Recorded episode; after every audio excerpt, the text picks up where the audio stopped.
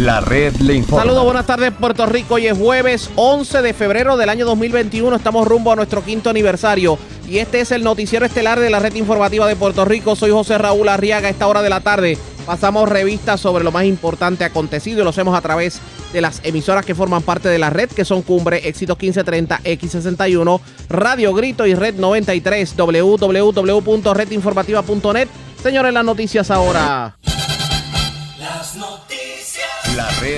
Y estas son las informaciones más importantes en la red le informa. Para hoy, jueves 11 de febrero, Ética radica querella contra el exalcalde de Adjunta. Se alega que Jaime Barlucea permitió que su esposa y su hija viajaran a Europa con gastos pagados por fondos públicos.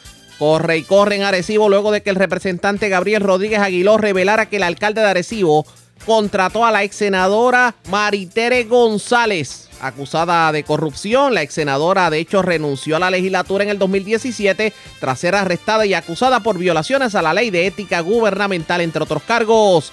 Alcalde de Coamo advierte paralización de proyectos de recuperación por Irma María debido a retraso en pagos del Departamento de la Vivienda Municipios. Escándalo ante problemas con la segunda dosis de la vacuna del COVID. Secretario de Salud advierte que no deben haber problemas para aquellos que no la recibieron a tiempo, mientras muchos profesionales de la salud han optado hasta por romper su tarjeta de vacunas. Lo que faltaba, colaron a un cabildero del PNP en la vacunación del COVID del Colegio de Médicos Cirujanos, brincando todas las etapas. Y usted tiene que escuchar en esta edición la reacción del presidente, el doctor Víctor Ramos. Abogados denuncian condiciones infrahumanas en confinados en cuarentena por el COVID. Delincuentes intentan llevarse cajero de farmacia en Camuy. Tirotean una casa en Atillo. Afortunadamente nadie resultó herido. Ocupan millonario cargamento de drogas en costas de Manatí. Cuatro arrestados en operativos por drogas en Naranjito y Cataño. Y arrestan joven de 19 años con droga en Carolina. Esta persona estaba bajo fianza precisamente por delitos relacionados. Esta es la red informativa de Puerto Rico. Bueno, señores, damos inicio a la edición de hoy jueves del Noticiero Estelar de la red informativa. De inmediato a las noticias, la Oficina de Ética Gubernamental presentó una querella contra el exalcalde de Atuntas, Jaime Barlucea, por autorizar que su esposa Yolanda Correa participara en un viaje estudiantil a Europa pagado con fondos públicos. Al mismo tiempo, Ética presentó otra querella a Claribel Pagán, exdirectora de Recursos Humanos del municipio, por emitir información falsa y mentir en un informe oficial del viaje, ocultando la participación de la ex primera dama municipal y de la hija de Barlucea. Estas violaciones por esta falta, según detalla la oficina, son a los incisos Q, y del artículo 4.2 de la Ley de Ética Gubernamental. Para que ustedes tengan una idea, este viaje se dio en un programa del municipio que permitía la participación de 10 estudiantes que fueron seleccionados bajo sorteo y según se desprende del informe, Dos estudiantes declinaron, participar y al no poder cancelar la reservación, según le informó la empresa con quien hicieron el acuerdo, el entonces ejecutivo municipal acomodó a su esposa y en el viaje visitaron varios países de España. Digo, visitaron a España, visitaron a Portugal y visitaron a Marruecos. Sin embargo, el informe del municipio no hace mención de la participación de Barlucea, su esposa e hija. Y en una solicitud de la oficina del Contralor, el municipio incluyó el nombre del estudiante que no había participado del viaje y pagando una reservación de alguien que no participó, se desembolsaron 5.280 dólares en fondos públicos por este alumno, este alumno que no asistió. O sea, simplemente dejaron el nombre del alumno, pero quien estaba realmente en el viaje era la esposa y la hija del exalcalde Barlucea. La Oficina de Ética Gubernamental está solicitando una multa de 20 mil dólares por cada infracción que se le imponga una sanción civil equivalente a tres veces el valor del beneficio económico recibido. Qué lío en que se ha metido el exalcalde Jaime Barlucea porque pagó, le pagó con fondos públicos el viajecito a Europa a su esposa y a su hija y él estuvo presente porque era parte del viaje. O sea que fueron vacaciones pagas con fondos públicos. Pero señores, la lógica era que le diéramos la oportunidad al implicado, al acusado, al señalado de que se defienda, porque aquí le cayó la Santa Inquisición en el día de hoy. Pero lo importante es que lo escuchemos. Yo tengo línea telefónica al exalcalde de Ajunta, Jaime Barlucea. Saludos, alcalde. Buenas tardes. Bienvenido a la red informativa. Saludos para ti y a toda tu radio audiencia. Gracias por compartir con nosotros. Oiga, ¿le tomó por sorpresa estos señalamientos que hace la Oficina de Ética Gubernamental? Pues mira, no me toma por sorpresa porque esto es un asunto que ya se resolvió hace un año atrás. Esto es una auditoría del Contralor de Puerto Rico donde hace estos señalamientos. Nunca me entrevistaron, y refieren a diferentes entidades, refieren a justicia, al panel de, al FEI y a ética. Eh, el NIE, que es de justicia, comienza una investigación, llegan a la alcaldía hace más de un año y cuando van a entrevistarme yo le digo, pero yo tengo aquí toda la documentación para sostener mi posición. Cuando yo le entrego todo, me dicen, pero esto usted no se lo dio a los auditores. Yo le dije, es que nunca me lo pidieron, nunca me entrevistaron. Y bajo esa investigación que hacen ellos, concluyen que no hay nada de lo que señala el Contralor. Ahí nosotros dimos conocimiento al Contralor y le dijimos, mira, tú estás haciendo unos referidos, pero nunca me entrevistaste, nunca pediste documento, eh, eh, algún documento mío personal, ¿verdad? Y eh, el Contralor de Puerto Rico elimina ese, ese hallazgo, ese hallazgo. Luego el FEI nos envía también eh, una comunicación, una resolución de más de 10 páginas donde dice pues que no tenemos nada, nada que ver, pero el Contralor no informó a Ética que había eliminado eh, el supuesto hallazgo y entonces Ética a partir de un año pues sale la investigación y por eso es que hablan con los términos originales. ¿Cuál es la situación en discusión? de que yo realizaba unos viajes estudiantiles y se hicieron hasta el 2014. El del 2014 que decide no ir, dos estudiantes en ese viaje, eran 10, uno decide no ir, se elimina, lo dice prácticamente comenzando el proceso, y el otro, casi llegando a 30 días antes del viaje, dice que no va. Nosotros hicimos una reclamación a la agencia de viaje y la agencia de viaje nos dice que por ser tan cercano a la fecha no puede reembolsar. Todo eso está por escrito. O sea, toda esa documentación está por escrito y en, y en esto pues no mencionan esas cartas. Entonces, eh, mi hija ha ido, ¿verdad? Fue a este viaje estudiantil, pago con fondos privados y entonces ellos dicen que ese estudiante que no fue, que se pagó el viaje porque no me, no me devolvieron el dinero, que se pagó el viaje de mi hija. Lo que pasa es que cuando yo saco el recibo, copia del cheque de gerente, toda la evidencia, dicen, pero espérate, ¿qué pasó aquí? Aquí se pagó y tenemos la evidencia. Y, y, el, y el Contralor hizo una investigación sin tener todos los elementos de juicio y sin investigarme, sin entrevistarme.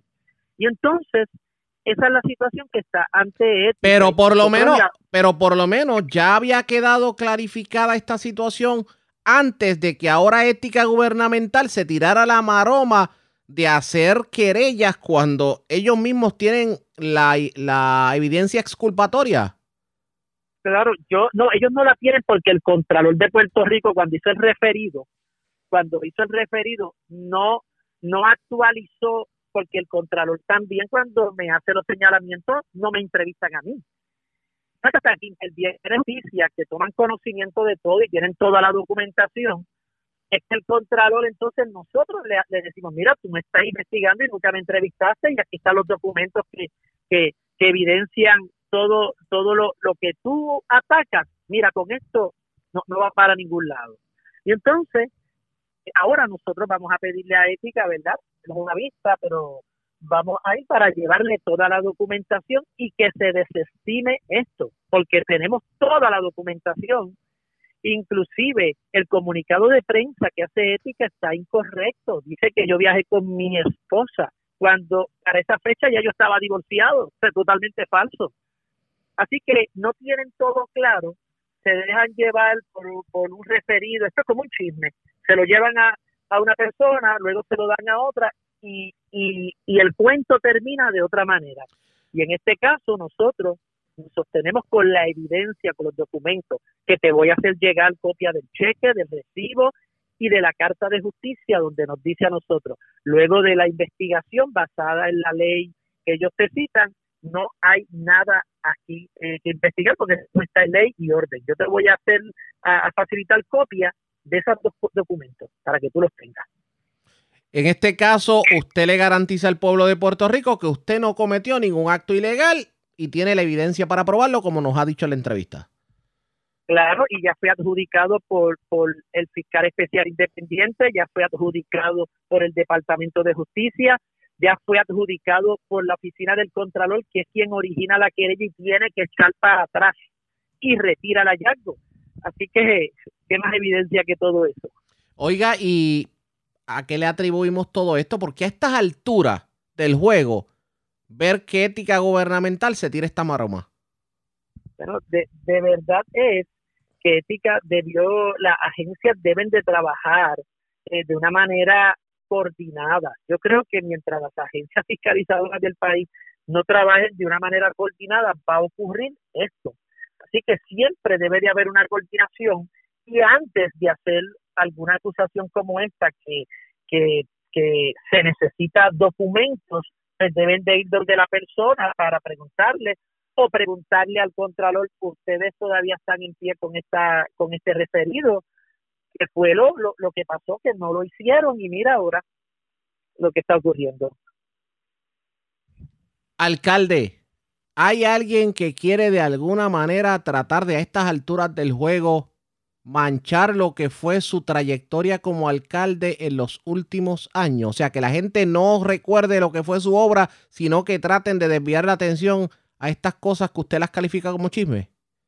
Sí, eh, ahí siempre están esas personas eh, que no aceptan el trabajo que se hizo. Y, y según yo acepté la voluntad del pueblo, luego de 16 años como alcalde, tuve la, la valentía y, y, y la seriedad para reconocer, ¿verdad?, que el pueblo tomó una decisión, aunque fue bien estrecha, ¿verdad? Esa elección fue bien estrecha. Eh, pero hay que aceptar las realidades. Y sí, siempre hay personas que tienen el temor de que la figura de Jaime Barlucea esté presente. Pero mira, las obras se quedan, lo que tú haces se queda, los hombres se van, la vida se va, pero las obras se quedan. Y eso es lo que va a perdurar en mi pueblo. Y obviamente dejé un municipio solvente económicamente, es decir, con dinero, con superávit, con 11.9 millones en caja, dinero que no está obligado. O sea, que el nuevo alcalde puede hacerlo lo que él entienda pertinente con ese dinero. Así que no toda persona que sale de la alcaldía deja dinero. Yo creo que yo he sido el único que ha dejado de una manera significativa y a veces quieren manchar esas cosas. Yo creo que el momento de política pasó, los que ganaron deben de ponerse a trabajar eh, porque para eso es que fueron electos. Vamos a ver qué termina ocurriendo. Alcalde, gracias por haber compartido con nosotros. Buenas tardes. Gracias a ti y siempre estoy a tu orden. Te voy a enviar los documentos. Cómo no, gracias por compartir con nosotros. Ya ustedes escucharon el, el exalcalde de Adjunta, Jaime Barlucea. Nosotros tratamos de conseguir al actual alcalde, pero se encontraba en reuniones, fue un poquito difícil. Eh, ya tiene por lo menos la información, lo que fue la querella, la contestación que del alcalde. Pasa usted juicio sobre esta acusación. Presentamos las condiciones del tiempo para hoy. Para esta tarde se esperan lluvias aisladas o dispersas sobre partes del interior y oeste de la isla, informó el Servicio Nacional de Meteorología. Hay vigente una advertencia para los operadores de embarcaciones pequeñas y riesgo moderado de corrientes marinas. El viento sopla del este hasta 20 nudos, según el SNM. El oleaje en el Atlántico está entre 4 a 7 pies. En el Caribe está entre 4 a 6 pies. En la noche vuelven a bajar las temperaturas alcanzando el mercurio los bajos 60 grados. En la red informativa de Puerto Rico, este fue el informe del tiempo. La red le informa. Señores, regresamos a la red Le Informa. Somos el noticiero estelar de la red informativa de Puerto Rico, edición de hoy jueves. Gracias por compartir con nosotros. El alcalde de Arecibo, Carlos Ramírez Irizarri, confirmó que en efecto contrató a nada más y nada menos que a la convicta ex senadora Maritere González para dirigir el Departamento de Acción Comunal, tal y como se había denunciado por el representante Gabriel Rodríguez Aguiló. De hecho, Rodríguez Aguiló quien es portavoz alterno de la delegación del PNP en la Cámara de Representantes, pues lamentó que el alcalde haya decidido contratar a una persona que aún tiene un caso pendiente en los tribunales por violaciones al código electoral. Y Maritere González, de hecho, está a cargo de supervisar los programas municipales de Child Care, Luisa Capetillo, Amas de Llave, Juventud, eh, del Ayer y Auxiliar del Hogar. También tiene a su cargo los programas municipales de la Villa Pesquera, la Plaza del Mercado, y todos se administran con fondos del municipio. Lo cierto es que la ex senadora mantiene un caso activo en los tribunales por violaciones a varios artículos del Código Penal por hechos ocurridos en el ejercicio de sus funciones como senadora. Recuerdan aquel caso de Anaudi Hernández, del donante del Partido Popular Democrático, Anaudi Hernández, que tanto dolor de cabeza trajo y que le costó el escaño no solamente a Maritere González, sino, por ejemplo, a Jaime Pereyó, expresidente de la Cámara de Representantes, pues todavía hay un caso en la Corte. Y aunque está el caso en Corte, se contrató a Maritere González con un salario de 3.400 dólares mensuales. De hecho, yo tengo línea telefónica a Gabriel Rodríguez Aguiló, que fue el que denunció e hizo público este nombramiento, esta contratación por parte del nuevo alcalde de Arecibo. Saludos, representante. Buenas tardes, bienvenido a la red informativa. Saludos, buenas tardes, Ariaga, para ti. Buenas tardes para, los amigos y amigas de Escucha. Gracias por compartir con nosotros. Oiga, al, a la administración suya le criticaron ad nauseam en, en los pasados cuatro años si había algún tipo de contratación de alguna persona que no, ni siquiera, ni siquiera convicto. Alguna persona que había sido señalada de algún acto y que tal vez había salido bien el señalamiento. Sin embargo, vemos el alcalde de Arecibo contratando a nada más y nada menos que a Maritere González. ¿Qué me tiene que decir sobre el particular? Eso es correcto. El alcalde de Arecibo que tuvo una campaña por todos los campos y los barrios de Arecibo diciendo que era vergüenza contra dinero. La campaña que llevó en contra del alcalde Carlos Molina de la administración del PNP. Eh, eh, hoy nos levantamos con que tiene nombrada a la ex senadora del Partido Popular Democrático, quien renunció por, por una acusación de corrupción a Maritere González. El pecado no es que ella es ex senadora, el pecado no es que es del Partido Popular. Aquí lo, indignante es que es una eh, persona que está siendo procesada. Cuando buscas en el archivo del, Departamento de Justicia vas a ver el caso, los casos activos de la ex senadora por corrupción. Un caso que está vinculado, varios casos de ellos, esos están, están conectados con el caso federal de la estructura de corrupción que creó Anaudi Hernández, donde el testimonio de Anaudi Hernández en el Corte Federal le provocó la acusación de corrupción en el foro estatal. Eh, eh, con este nombramiento, Arriaga, que es lo que estamos nosotros levantando la bandera, ¿verdad? Pues si el alcalde ha salido a defender su nombramiento, yo no tengo problema con eso. Él, él elige su equipo de trabajo. El pueblo agresivo pasará a juicio por eso. Pero eh, lo que nos preocupa es que la posición que la ex senadora va a estar ocupando, la posición que va a estar ocupando es de una oficina que dirige programas fede, con fondos federales programa para a cuidado de niños, cuido de niños, cuidado de envejecientes en el hogar, personas sin hogar. Y da la casualidad que la, y da la casualidad que las acusaciones son federales en el caso de Maritere. Bueno, está, es a nivel estatal, pero vinculada al ah, caso federal. Al caso federal, federal correcto. Sí. Entonces, ¿cuál es el problema? El gobierno federal es bien estricto en, y, y, y a pasar de, a, mientras miramos en la historia, se ha puesto mucho más estricto en los últimos años por la cuestión de la desconfianza y quiénes son los que administran los, los programas con fondos federales para evitar actos de corrupción. Entonces, eh, el, alcalde de Arecibo tiene frente a unos programas importantísimos para nuestra ciudad de Arecibo a una persona acusada por corrupción en un proceso no es que está acusada, es que está en el proceso. Sí, todavía, todavía, y, por eso, por menos que eso, le, los populares le pidieron la renuncia al, senador eh, Abel Nazario, que estaba en su proceso. O sea, entre, entre otros. hay algunos que me dicen, por ahí los escucho decir, ah, que eso no es ilegal. Bueno, pues no es ilegal, pero es inmoral. O sea, es impertinente. Y yo a eso le digo, imagínense por un momento. yo me perdí en algo, perdona que le interrumpa. Que no es ilegal, o sea, o sea, un municipio puede contratar a una persona acusada de delito en medio de un proceso judicial. Eh, eso no está tipificado, Arriaga, pero ciertamente yo lo que les pido a esas personas que, a que quieren defender esta acción del alcalde, que por un momento piensen que cualquier alcalde de Puerto Rico, cualquiera, voy a usar el de San Juan, el alcalde de San Juan contrate al ex representante Néstor Alonso por su experiencia, por, su, propia condición, a dirigir la oficina de proyectos de impacto a las comunidades con discapacidades. En este momento se estaría cayendo el mundo. Sí. Fuesen las primeras, fuesen las primeras planas de todos los periódicos y de los noticiarios en Puerto Rico. Entonces no podemos tener doble vara. Yo, yo, eso que te acabo de decir, ese ejemplo, obviamente, sé que es un, que usarlo así dramático para que la gente entienda. Así de dramático es lo que está ocurriendo en Arecibo. Pero parecería que muchos están tratando de esconderlo bajo la alfombra. Por eso es que nosotros levantamos nuestra bandera, nuestra bandera, el compañero José Memo González y este servidor, de, dicho sea de paso, ayer enviamos una carta a la Asamblea Municipal para que los legisladores municipales que van a evaluar todos estos nombramientos, que se supone que estén también fiscalizando a su alcalde, no permitan que el alcalde continúe con este nombramiento porque ponen en peligro los fondos federales para el municipio de Arecibo. Y yo espero que los legisladores municipales de mayoría no sean sellos de goma del alcalde y actúen eh, con prontitud y responsable y que actúen de forma responsable. Vamos a ver qué termina ocurriendo. Gracias, representante, por compartir con nosotros. Buen día.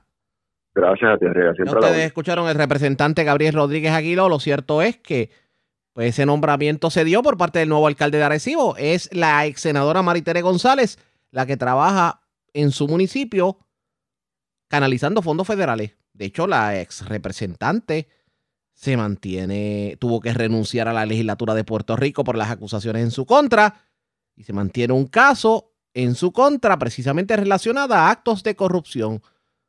¿Tiene sentido este nombramiento? Pendientes a la red informativa que obviamente vamos a analizar el tema en una próxima intervención. Antes de ir a la pausa, escuchen esto. Hablando de cosas ilegales e irregulares, la Oficina del Inspector General de Puerto Rico comunicó hoy jueves que presentó las primeras querellas contra empleados públicos que solicitaron y recibieron el programa por desempleo pandémico, PUA por sus siglas en inglés, pese a que no dejaron de cobrar su salario. En una comunicación escrita en la que se cita al secretario del Trabajo, Carlos Rivera Santiago, no se especificó la cantidad de querellas radicadas. No obstante, se indicó que esa movida dará inicio a un procedimiento adjudicativo formal para determinar las penalidades y consecuencias que en derecho proceden si alguna. O sea, todos aquellos que estaban trabajando en el gobierno y se pusieron a cobrar púa tienen tremendo tostón. ¿Cuántas personas van a ser señaladas por parte de la Oficina de Inspector General? Eso está por verse pendientes a la red informativa. La red le informa. Cuando regresemos detenidos los proyectos de rehabilitación a raíz del paso de Irma y María en los municipios, simplemente porque el Departamento de la Vivienda ha arrastrado los pies a la hora de parear fondos para que FEMA pueda pagar el grueso de los fondos que le tocan a los municipios. Hablamos con el alcalde de Coamo, Juan Carlos García Padilla, luego de la pausa. Regresamos en breve.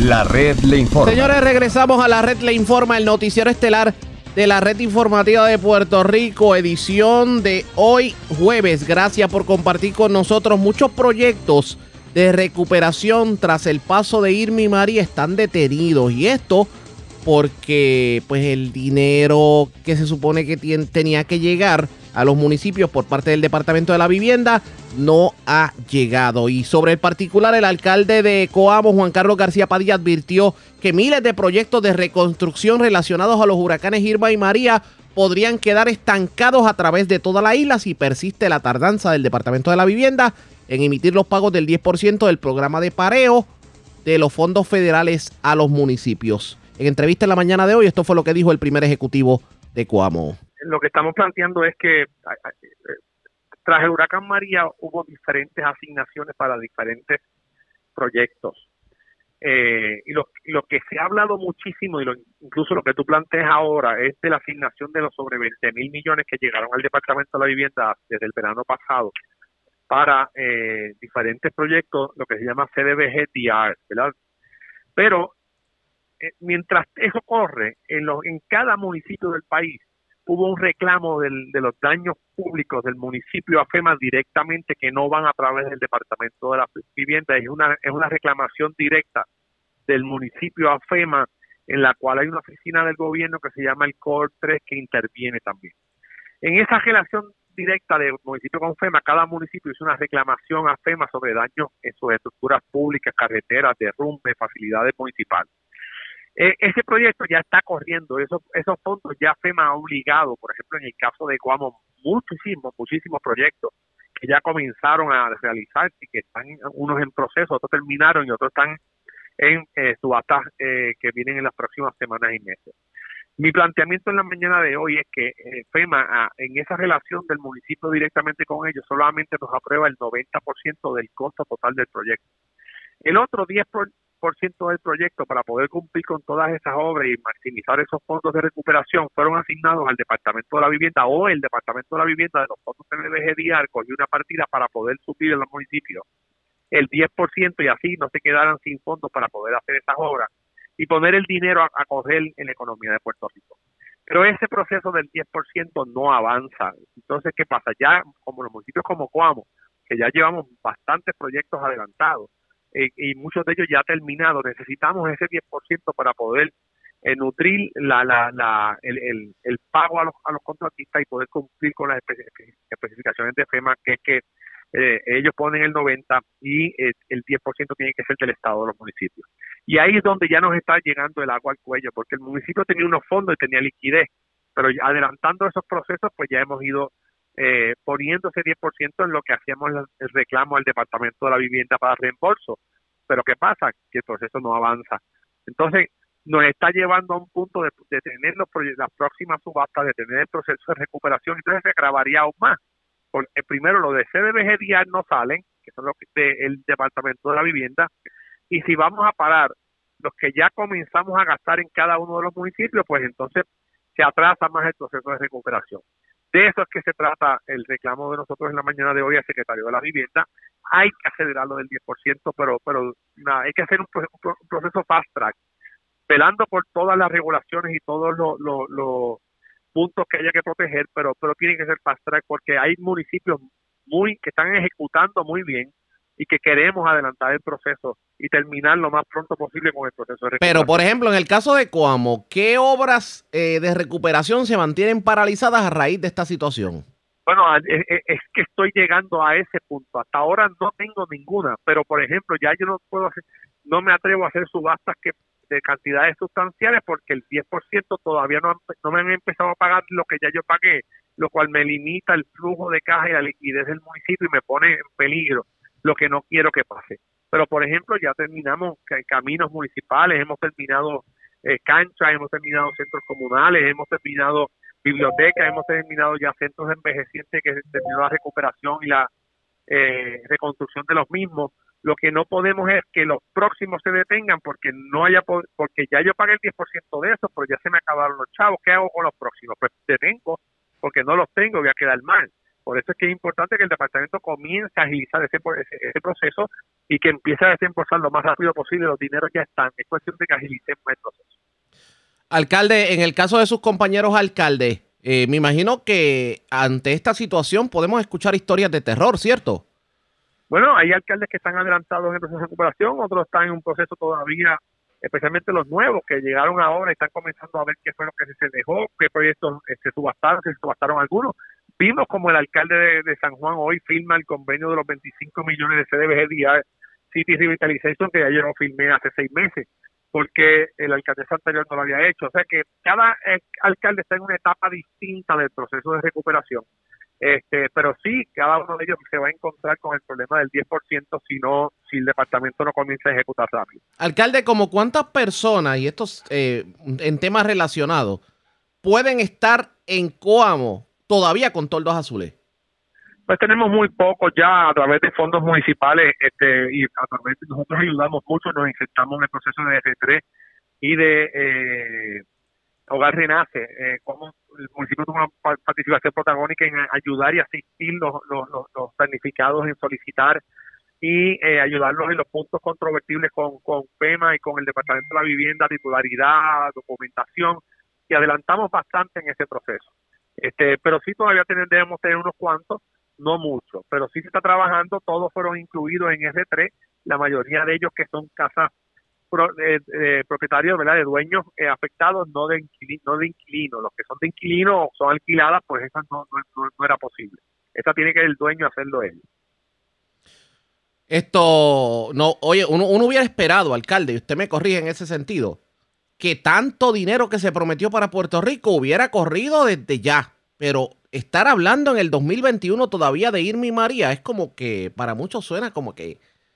Pues- bueno, lo que tengo entendido es que el, el- gobierno del presidente Trump puso muchas trabas a los planes eh, presentados por el gobierno de Puerto Rico y además el gobierno de Puerto Rico eh, hizo demasiado de, planes de acción, eh, diversificó demasiado los fondos, lo que conllevaba hacer un plan de acción por cada eh, fondo destinado a una obra en específico, lo que atrasó los procesos, ¿verdad? Eso fue cuando el, secretario Hipponer pero ya está en, en vías de resolverse. Esperamos que haya una apertura del, del gobierno Joe Biden a liberar los procesos, que es lo importante, como este que le estoy planteando del 10%, que ya es algo más eh, interno del Departamento de la Vivienda para poder acelerar el proceso. Yo espero que este año 2021 sea uno de mucha agilidad, de mucho desprendimiento del departamento para asistir los municipios y poder adelantar ese proceso y el gasto del dinero. Yo creo que los fondos donde mejor están y donde mejor van a, llegar a la gente es en las manos de los municipios, como ha pasado hasta ahora con los diferentes eh, desastres atmosféricos.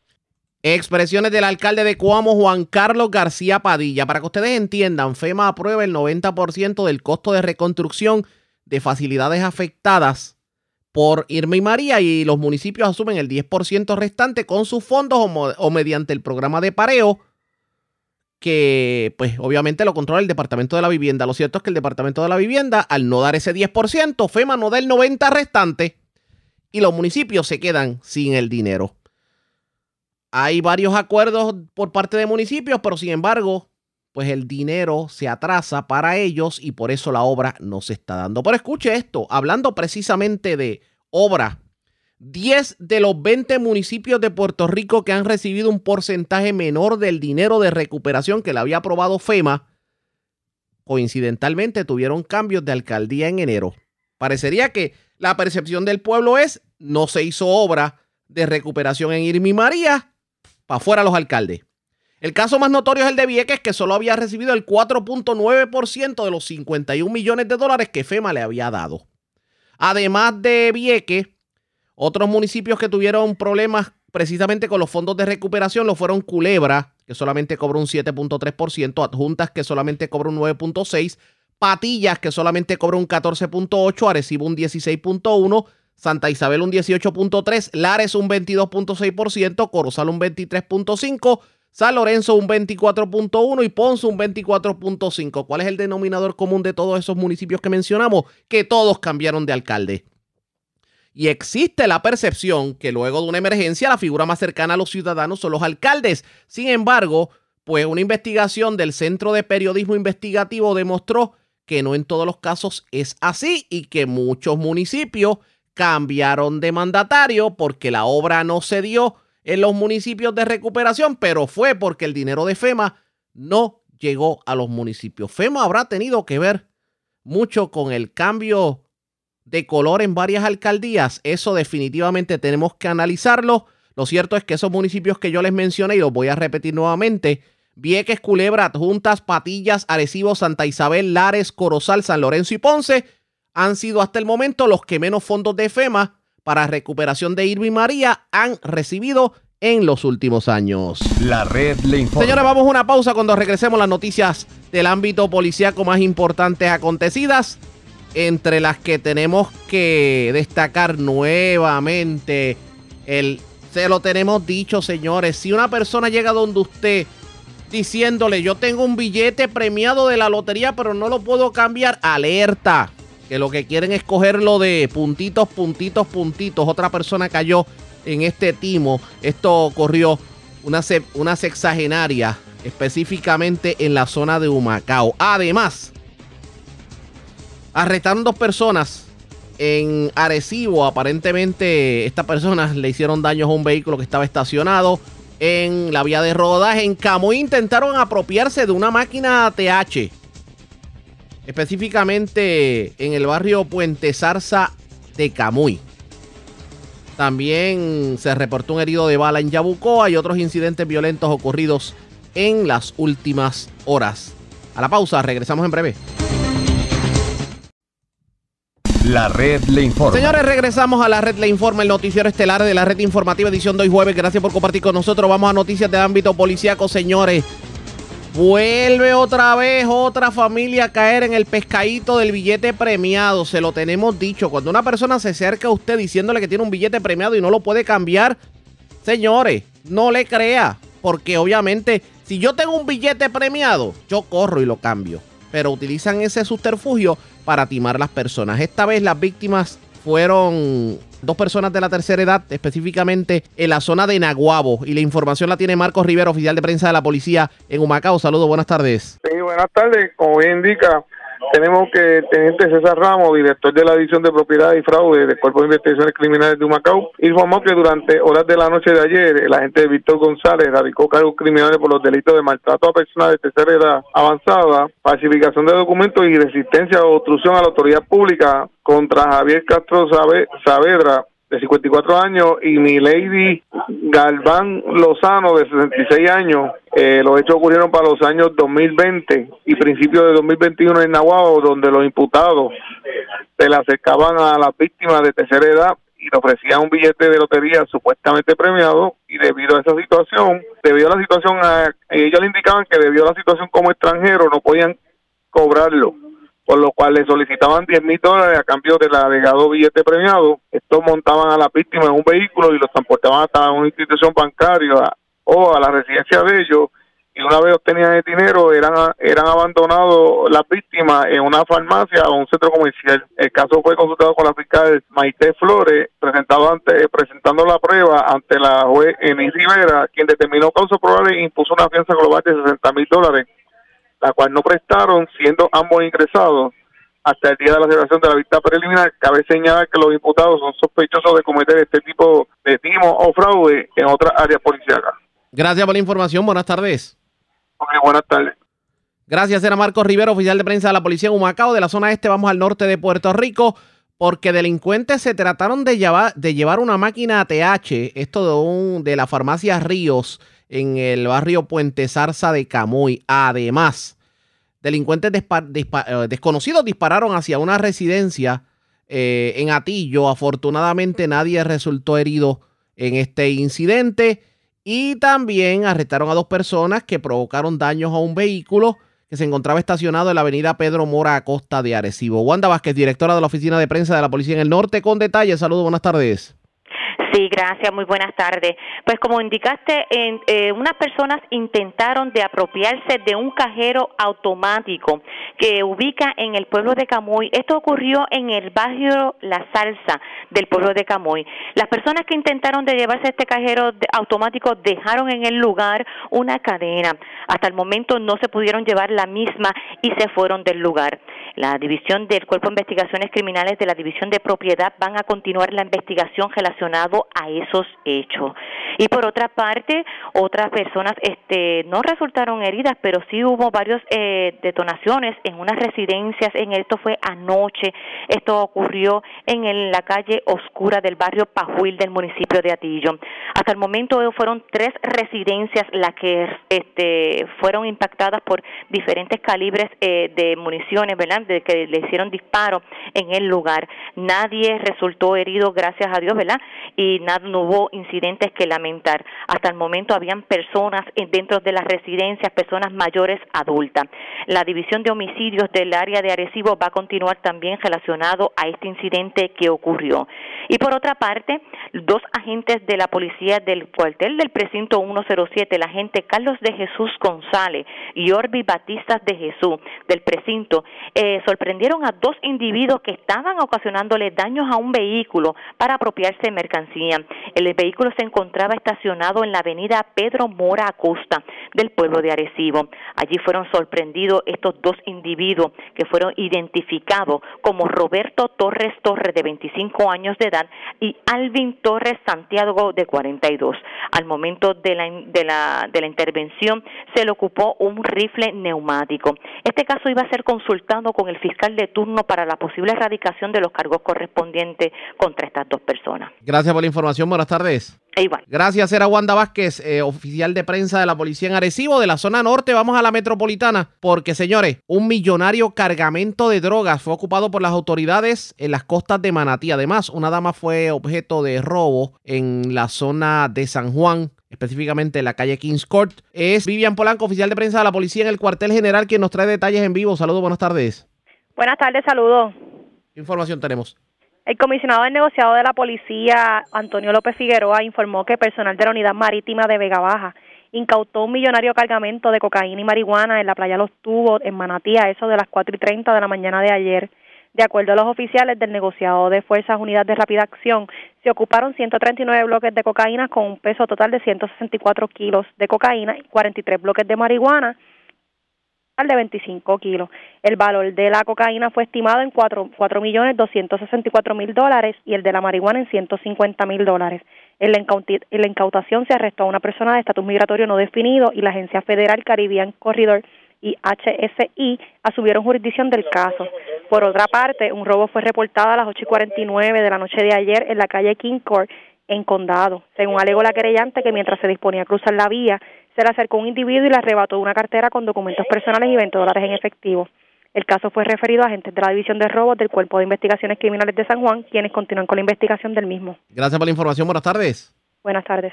Gracias, era Vivian Polanco, oficial de prensa de la policía en el cuartel general de la zona metropolitana. Vamos a la zona centro-norte, porque varias personas fueron arrestadas en medio de operativos que llevó a cabo la policía en Naranjito y en Cataño. Y es Mayra, ya la oficial de prensa de la policía en Bayamón, quien nos trae detalles en vivo. Saludos, buenas tardes. Sí, buenas tardes. La, información que tenemos es que agentes eh, que participan del Plan Integral de Seguridad Ciudadana del área de Bayamón informaron sobre el arresto de cuatro personas eh, por violación a la ley de armas, la ocupación de 47 municiones, cuatro cargadores, 20 mil dólares en efectivo y la ocupación de un vehículo de motor y la recuperación de una motora robada durante las intervenciones realizadas en la carretera 152 del pueblo de Naranjito y el residencial Palmas de Cataño. Según se detalló, los agentes de la rama operacional e investigativa diligenciaron en el pueblo de Naranjito una orden de allanamiento al vehículo Toyota Highlander color blanco, donde se ocuparon 20 mil dólares en efectivo, una pistola Glock calibre .40 con cinco municiones y un envase de marihuana en su interior. Esto produjo la detención del conductor Cristian Alexis Martínez, de 31 años, y los pasajeros Omar Reyes Ramos, de 27, Gilbert Xavier Rodríguez, de 30, y Edgardo Morales, de 27. También se informó que los agentes de la unidad, motorizada, dirigida por el teniente Pacheco, ocuparon en el complejo de vivienda de Cataño tres cargadores calibre .40, 42 municiones, 14 bolsas plásticas con picadura de marihuana y además se recuperó una motora modelo Veloz eh, Scooter eh, reportada hurtada el 4 de enero del 2020 gestionada por la agente Michelle Méndez adscrita a la unidad motorizada de Bayamón. Gracias por la información. Buenas tardes. Buenas tardes. Gracias, era Mayra, ya la oficial de prensa de la policía en Bayamón. Nos vamos a la zona noroeste de Puerto Rico porque un joven de 19 años que se encontraba bajo fianza por delitos cometidos fue sorprendido infraganti vendiendo drogas en un callejón del barrio Sabanabajo de Carolina y le ocuparon gran cantidad de sustancias controladas. Sarlín Guerrero, oficial de prensa de la policía en Carolina, con detalles. Saludos, buenas tardes. Sí, ¿qué tal? Muy buenas tardes. Agentes de la División de Inteligencia del Cuerpo de Investigaciones Criminales de Carolina arrestaron a un hombre con sustancias controladas en hechos reportados a eso de las 3 y 45 de la tarde de ayer miércoles en el callejón Fargas del barrio Sabanabajo en Carolina. Según se informó, en el lugar se arrestó a Jerón Guadalupe Martes, de 19 años, residente en Guaynabo, y a quien se le ocupó 11 copos de marihuana, 55 decks de heroína, 149 bolsitas de cocaína, 44 envases transparentes y en su interior contenía crack y un total de 332 dólares en efectivo. Guadalupe Marte tiene expediente criminal previo y actualmente se encuentra bajo fianza. El agente Xavier Caraballo se hizo cargo de la investigación y hoy se estará consultando con el fiscal para la posible erradicación de cargo. Gracias por la información. Buenas tardes. Ok, buenas tardes. Gracias, era Arlín Guerrero, oficial de prensa de la policía en Carolina. En otras notas, agentes especiales de investigaciones de seguridad nacional, HSI, por sus siglas en inglés, de, pues, de la división de ICE, arrestaron a un hombre por supuestas violaciones al artículo 18, al título 18 del Código de Estados Unidos, que incluye distribución de pornografía infantil. Estos agentes arrestaron a Francisco de la Cruz, de 30 años, luego de una remisión del Centro Nacional para Niños Desaparecidos y Explotados, que llevó a la identificación de, de la Cruz como emisor y solicitante de material de explotación hacia y desde otros usuarios. La denuncia penal también alega que la cuenta, pues la de esta persona buscaba a un menor de edad para participar alegadamente en actividades sexuales. El hombre fue detenido en su residencia. De la Cruz tuvo su audiencia ante el juez federal Marshall Morgan y fue trasladado al centro de detención metropolitano de Guaynabo a la espera del resultado de su caso. La red le informa. A la pausa. Identificamos nuestra cadena de emisoras en todo Puerto Rico. Regresamos con más en esta edición de hoy jueves de Noticiero Estelar de la Red Informativa. La red le informa. Señores, iniciamos nuestra segunda hora de programación en el noticiero más escuchado de la radio en el país. Este es el noticiero estelar de la red informativa de Puerto Rico. Estamos rumbo a nuestro quinto aniversario. Soy José Raúl Arriaga, edición de hoy jueves 11 de febrero. Vamos a continuar pasando revistas sobre lo más importante acontecido, como siempre a través de las emisoras que forman parte de la red, que son Cumbre, Éxitos 1530, X61, Radio Grito y Red 93. Señores, las noticias ahora. Las noticias. La red le informa. Y estas son las informaciones más importantes en la red le informa. Para hoy, jueves 11 de febrero, Ética radica querella contra el exalcalde de Adjunta. Se alega que Jaime Barlucea permitió que su esposa y su hija viajaran a Europa con gastos pagados por fondos públicos. Corre y corre en Arecibo luego de que el representante Gabriel Rodríguez Aguiló revelara que el alcalde de Arecibo contrató a la ex senadora Maritere González, acusada de corrupción. La ex senadora, de hecho, renunció a la legislatura en el 2017 tras ser arrestada y acusada por violaciones a la ley de ética gubernamental, entre otros cargos. Alcalde de Coamo advierte paralización de proyectos de recuperación por Irma y María debido a retraso en pagos del Departamento de la Vivienda Municipios. Escándalo ante problemas con la segunda dosis de la vacuna del COVID. Secretario de Salud advierte que no deben haber problemas para aquellos que no la recibieron a tiempo, mientras muchos profesionales de la salud han optado hasta por romper su tarjeta de vacunas. Lo que faltaba, colaron a un cabildero del PNP en la vacunación del COVID del Colegio de Médicos Cirujanos, brincando todas las etapas. Y usted tiene que escuchar en esta edición la reacción del presidente, el doctor Víctor Ramos. Abogados denuncian condiciones infrahumanas en confinados en cuarentena por el COVID. Delincuentes intentan llevarse cajero de farmacia en Camuy. Tirotean una casa en Atillo. Afortunadamente nadie resultó herido. Ocupan millonario cargamento de drogas en costas de Manatí. Cuatro arrestados en operativos por drogas en Naranjito y Cataño. Y arrestan joven de 19 años con droga en Carolina. Esta persona estaba bajo fianza precisamente por delitos relacionados. Esta es la red informativa de Puerto Rico. Señores, regresamos a esta edición del noticiero estelar de la red informativa, ya en nuestra segunda hora de programación de inmediato a las noticias. ¿Cuál es la realidad en torno a la vacunación, sobre todo cuando cientos de personas que habían recibido la primera dosis no han podido recibir la segunda? Se dañó el tratamiento porque como en Puerto Rico lo hacemos mejor, resulta que muchas personas fueron el día citado para recibir la segunda dosis y sorpresa, no tenían la vacuna. El Departamento de Salud reaccionó sobre el particular y escuchen bien cuál fue la explicación que dio sobre este inusual fenómeno. En los últimos días, aparte de la ansiedad, por otras razones, eh, eh, se ha levantado un poco de ansiedad por la disponibilidad de las segundas dosis. Ha, hay- ha habido situaciones, por ejemplo, el viernes pasado se habían acabado en Pedrín Zorrilla la- la- las vacunas que se supone que recibieran gente que iba a obtener esa segunda dosis. ¿Qué garantía hay hoy de que realmente quienes se vacunaron ya una vez van a tener esa segunda dosis, secretario? Y eso va atado a la interrogante de cuánto tiempo realmente puede esperarse entre la primera y la segunda dosis. Eh, hay, versiones de que puede esperarse semanas y se puede, y se puede administrar y la gente quizá en esa, en esa ¿verdad? circunstancia de la, de la duda de la segunda dosis necesita saber cuánto realmente puede esperar. Tengo otra pregunta. Eh, puede esperar semanas, eso no, no, no hay ninguna complicación en cuanto a eso. Ciertamente, eh, las dosis, la cantidad de vacunas que llega a Puerto Rico es puntual, ¿ok? Puede haber un retraso, ¿verdad? Porque vienen en avión, ¿verdad? Estamos en una, isla y eso puede ocurrir. Eh, en esta semana pues, ha- han pasado varias cosas, ¿verdad? Este, hubo un retraso y también quizás hubo un descuadre en la cantidad de vacunas que se administró.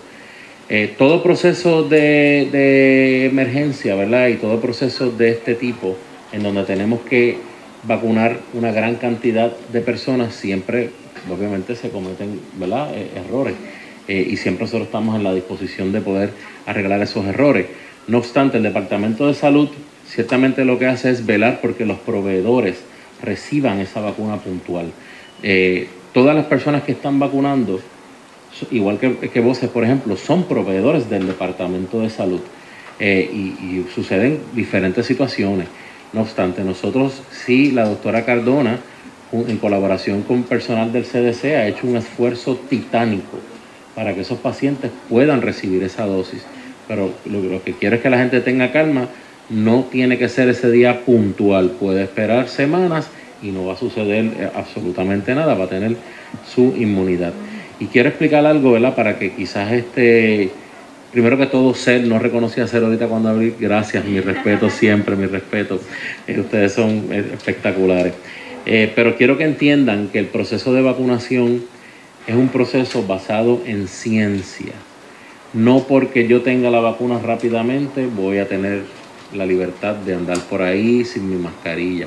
O sea, cada proceso se hace, ¿verdad? Basado en data. Primero se, se protegió médicos y enfermeras porque dentro de esa, de esa población habían, pa- había muchas eh, fatalidades. Número dos, necesitamos tener nuestros hospitales puntuales con nuestro personal que no esté enfermo. De ahí se pasa 911, policía, emergencias médicas y también lo mismo, tenemos que proteger estos profesionales porque son los que siempre van a rescatarnos, igual que los bomberos y cualquier situación que suceda, ellos van a estar ahí. Se pasa a la población de 65 años por una directriz del Departamento de Salud porque ciertamente es la población más vulnerable. Yo sé que hay muchas personas que en- entienden que quizás, pues mira, mi trabajo es de esta índole o de esta otra índole, yo quiero tener la vacuna, todas esas personas van a tener su vacuna. Es cuestión de unos primero y otros después, porque se tiene que priorizar. Y esas personas tienen que continuar con la protección, igual que el vacunado, tiene que continuar con su protección. Nosotros, el Departamento de Salud tiene varias, varias eh, eh, eh, programas corriendo simultáneamente. El programa de rastreo de pruebas que aquí van a tener pruebas. Es un programa sumamente importante porque al yo identificar en ese bioportal ese paciente positivo, yo puedo separar el entorno ¿verdad? familiar, puedo hacerle pruebas y si ese paciente cumple con el criterio, le podemos dar tratamiento y es una hospitalización que se evita. Por eso es que ustedes están viendo todos los días que las estadísticas, gracias a Dios y al esfuerzo de una cantidad de personas que yo me quito el sombrero, porque yo llegué los otros días a dirigir una agencia que lleva años con unas estructuras importantes, han podido disminuir la cantidad de pacientes y vamos a acabar con la pandemia. El esfuerzo de la vacunación, en colaboración con todas las alianzas que tenemos, lo vamos a continuar y todo el mundo en Puerto Rico va a estar vacunado. Este, simplemente este, es bueno hacer una aclaración. Cuando tú te vacunas te dan esta tarjeta. Al darte esta tarjeta, esto garantiza tu segunda dosis. En la parte de atrás te dice exactamente cuándo te toca. Aparentemente no podemos estar más de cinco días antes o cinco días después, porque si le decimos semanas, el puertorriqueño viene un mes después. Y por lo tanto, en el sentido de que básicamente cuando se planean las segundas dosis, por lo regular no están todas a la misma vez. Los centros de vacunación tienen que estar acostumbrados a dar la dosis número 2 para prepararla y la dosis de los primeros. Esto es lo que está causando las crisis. Pero díganme a la gente, por favor, yo sé que el secretario quisiera darle lo que quieran, pero no más de cinco días después ni no más de cinco días antes. Yo me la puse cinco días antes. Y hay gente que se la está poniendo cinco días después, pero todo el mundo tiene una emergencia. En la emergencia puede estar semanas después y básicamente no tuvo otra oportunidad de venir. Pero semanas serían eso, doctora? Yo estoy de cinco días después solamente porque los centros tienen que planear sus vacunas número dos y además acuérdate, esto es refrigeración. No puedo tener, hay que tener un control de la refrigeración también, doctora. ¿Quiere decir algo? Está el micrófono, perdón, quiere, doctora, discúlpenos, para efectos visuales mejor que... Venga hasta acá, venga hasta acá. Por acá, disculpe. Sabemos que no... Tiene un micrófono acá. En el podio. Gracias, doctora. Gracias a ustedes. Recordemos que son vacunas nuevas, son tecnologías nuevas. Estamos aprendiendo en el camino. Eh, la recomendación inicial de los científicos es eh, vamos a pegarnos a lo que dicen los estudios. La ciencia, que te pones la, te administras la primera dosis y en un caso son tres semanas, en otro son cuatro, 21 28 días. Sin embargo, en un análisis profundo, dado este esfuerzo de vacunación a nivel mundial, un análisis profundo de cómo fueron eh, conducidos los estudios clínicos en muchos países del mundo, se encontró que dentro del, del conjunto de participantes que recibieron vacunas, recibieron vacunas en diferentes momentos. Y los datos apuntan a que la vacuna sigue siendo eficaz hasta seis semanas después. El asunto de los cuatro, cinco días antes, pues está av- avalado por el Comité Asesor de Prácticas de Vacunación, que establece es lo mismo para todas las demás vacunas. Usted tiene un periodo de gracia. Esto se llama periodo de gracia, lo que dice la doctora Nobilo. Sin embargo, la intención es, si le digo vengan el día 28, hacemos todo lo posible. Si pasara algo y no puede ocurrir, tengo varias consultas de personas que han sido hospitalizadas, recibieron su primera dosis, se enfermaron de otra cosa en algún momento, personas que tienen condiciones ¿verdad? médicas, y entonces me preguntan, ¿qué debo hacer? Los vac- no, vacu- los vas a vacunar cuando salga del hospital y su condición de salud esté óptima, porque vamos a dar un reto al, al sistema inmunológico. Así que, en resumen, cuatro días, cinco días, ese es el periodo de gracia, pero la ciencia nos dice que hasta seis semanas después estamos en el, en el momento seguro de que la vacuna va a ser eficaz. Posible que de aquí a un año la recomendación diga, no importa, a usted se le pasó la fecha de su segunda dosis, usted puede ir en el momento más eh, oportuno que tenga, lo más cerca posible, pero hasta ahora son seis semanas. Y, y- y un, y un dato importante, ¿verdad? No estamos diciendo ahora que vengan seis semanas después, lo que dice la doctora es totalmente correcto. Lo que queremos es quitarle la ansiedad a aquellas personas que quizás eh, pasó el tiempo, que no tengan esa ansiedad de que perdieron su vacuna. No. Pues siguen con su, ¿verdad? Con el proceso, seis semanas después se la pueden poner. No obstante, tienen que ir en el día puntual y como dice la doctora, en la tarjetita aparece la fecha y nosotros en Puerto Rico recibimos esa dosis puntual. Que se retrase el vuelo por condiciones que sean uno, dos, tres días, eso puede pasar porque hay errores humanos que nosotros no podemos controlar. Y yo le quisiera, yo le quisiera añadir a lo que ha aportado tanto la doctora Cardona como el doctor Mellado, y es que es bien importante que la audiencia entienda que usted tiene que ir a recibir la segunda dosis en el lugar donde le pusieron la primera. Este, si por ejemplo en el caso de voces, si usted se administró la vacuna en una actividad de voces, pues va a comunicarse con voces para asegurar su segunda dosis. Si usted la recibió en alguno de los pods de la Guardia Nacional, lo propio, o si usted la recibió, ¿por qué? Porque a mí me van a asignar las vacunas de la segunda dosis de la población que yo reporté. Así que por lo tanto, pues si yo muevo dosis, pueden pasar dos cosas, se me va a quedar incompleto mi grupo o este, voy a tener un exceso de vacunas. Así que por eso es tan importante que sigamos reforzando, donde te pusiste la primera, te toca la segunda. Y Lili, la segunda es siempre la que te dio primera. Moderna, Moderna, Pfizer, Pfizer, Pfizer, eso es correcto. El tema, Bárbara Figueroa. Sí, tengo varias preguntas. Este, secretario, usted mencionó, ¿verdad? Eh, a, a preguntas del compañero Luis Guardiola, eh, pues que siempre surgen situaciones que no están bajo control de la agencia, que a veces, ¿verdad? Se cometen errores. Pero quisiera que explicara qué realmente fue lo que ocurrió, porque eh, todavía hay como confusión, qué, qué fue lo que pasó ayer con este asunto de la segunda dosis, fue un retraso del avión, o sea, eh, para que la gente comprenda y también eh, alivien un poco esa ansiedad de que no van a tener la segunda dosis, pero que, que, que nos expliquen bien Sí, en sí, sí. habichuela qué fue lo que pasó. Mira, eh, hubo varios, varios factores, ¿verdad? Y, voy a explicar quizás para que la gente entienda cuál es el rol del Departamento de Salud y cuál es el rol de un proveedor. Nosotros el Departamento de Salud certificamos a aquellos proveedores, ¿verdad?, que quieran vacunar.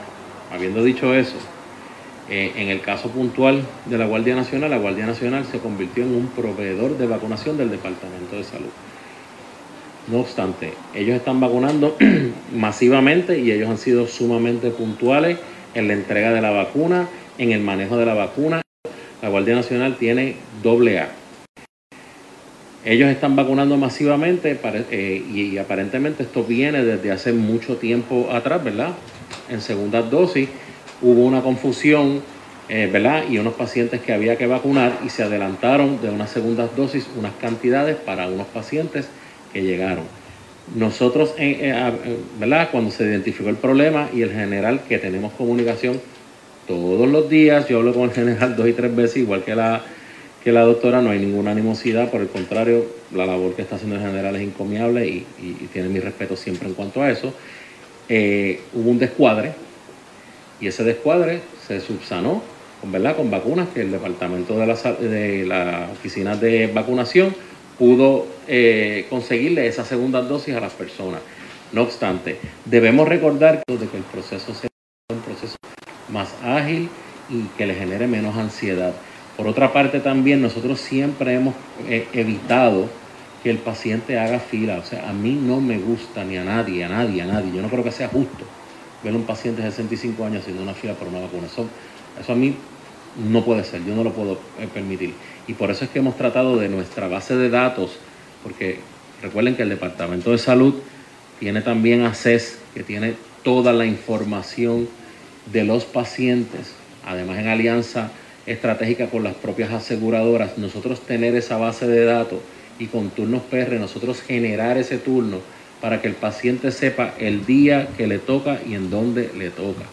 Y eso es lo que hemos estado tratando de hacer en todo momento. Eso sucedió, eso, hubo un retraso también en la llegada de la vacuna y también hubo un, re- un descuadre. O sea, eso no, ¿verdad? Eso es algo que pasó y pues ciertamente.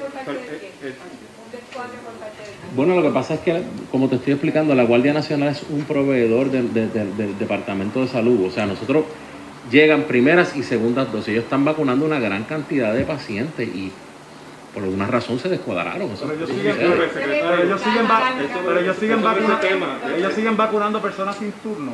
No, no, no, no, no, no, no. Se siguen vacunando personas con turnos. Allí hay personas con siempre a través se a través de turnos PR se les genera a ellos un turno. Entonces el descuadre no se debió a que estaban vacunando personas sin turno. No, no se debió a que estaban vacunando personas sin turnos. Este descuadre viene desde hace mucho tiempo, desde hace mucho tiempo y nosotros vamos a ir todas las semanas mitigando ese descuadre para que reciban esas vacunas. Sobre el tema del descuadre, disculpe, secretario. particular para ese descuadre. Vamos, compañero, vamos a, vamos a continuar con el orden de las preguntas, por Bueno, favor.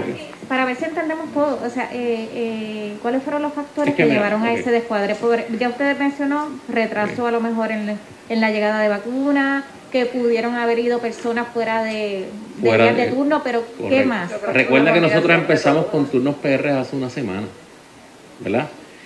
Y nosotros comenzamos con turnos PR precisamente para evitar que sucediera esto.